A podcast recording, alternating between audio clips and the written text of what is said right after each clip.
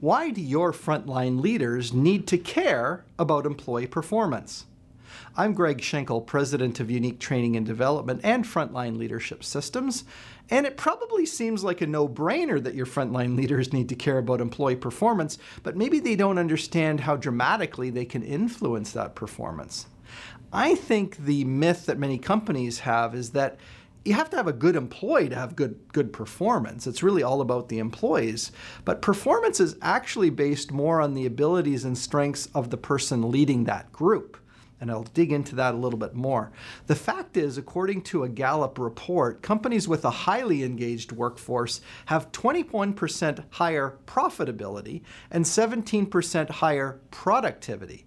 So highly engaged workforce isn't really based on the employees themselves as much as it is based on the leadership structure that supports them. So we had one client that talked so negatively about their employees. They would actually, in management meetings, make very derogatory comments about employees. And of course, that led to really a lot of animosity between the leaders who are very autocratic and very top down and you shall do this. And that ended up creating an environment where employees wanted to do the bare minimum, which of course made the management feel like, see, I told you, these guys don't want to work, but they didn't realize that they were actually causing the problem. So do you notice any linkage between the effectiveness of the leaders at different sites, different shifts, and different departments? And if so, that means it isn't just one size fits all. It means that the leader is actually influencing the performance of that work group. So I've got a few tips for how you can help your frontline leaders care about employee performance and actually make some positive improvements. Tip number one is to evaluate the leadership effectiveness. It probably won't take longer, in fact, you could probably do it in a half hour or one hour management meeting, is what are the relative strengths and weaknesses in the various supervisors and team leaders that you have in your operation? You know, who is leading the way that you'd like and who maybe needs to change something up or to be, increase their strength in those areas? The second thing is to communicate the expectations.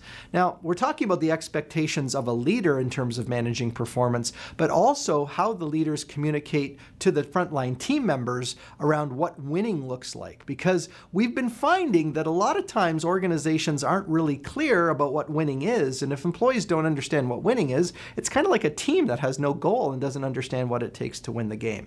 So you're going to communicate the expectations. Now, the third tip is to coach the behaviors that generate those results. So when I say coach the behaviors, is a lot of times as a leader, once you're focused on, on performance and you've been very clear about what winning is, now you have to help that player, that team member, understand what it takes to move from this level of performance to this level of performance. And I think sometimes we're too dismissive that say the employees don't care, but employees want to win and they want to do well. And so if they're approached in a way that says you'd be even more productive, even more effective, even stronger in your position if you did it this way. People will actually take tips like that because we're all interested in some degree of mastery in the jobs that we've been assigned. And you can even get the sense of pride that comes with knowing that by taking some feedback that will help increase my performance actually makes me more loyal to the organization and makes me feel better about working there, which means I'm less likely to look for a job elsewhere. So these are all great tips, things that you can do to increase frontline employee performance. Now, once you've addressed this issue of, you know, getting your frontline leaders to think more about employee performance, you're going to realize this, there's a lot of other leadership skills that they also need to work on. That could include things like communications, uh, motivation and engagement, also just how to hold people more accountable. And those are just some of the topics that are available in our Frontline Leadership Training Program, which is normally three full days or six half days. And you can have that delivered on site in person, or if it works better for your organization because your leaders are spread out across multiple shifts, you can have it done virtually through our state-of-the-art virtual training studio.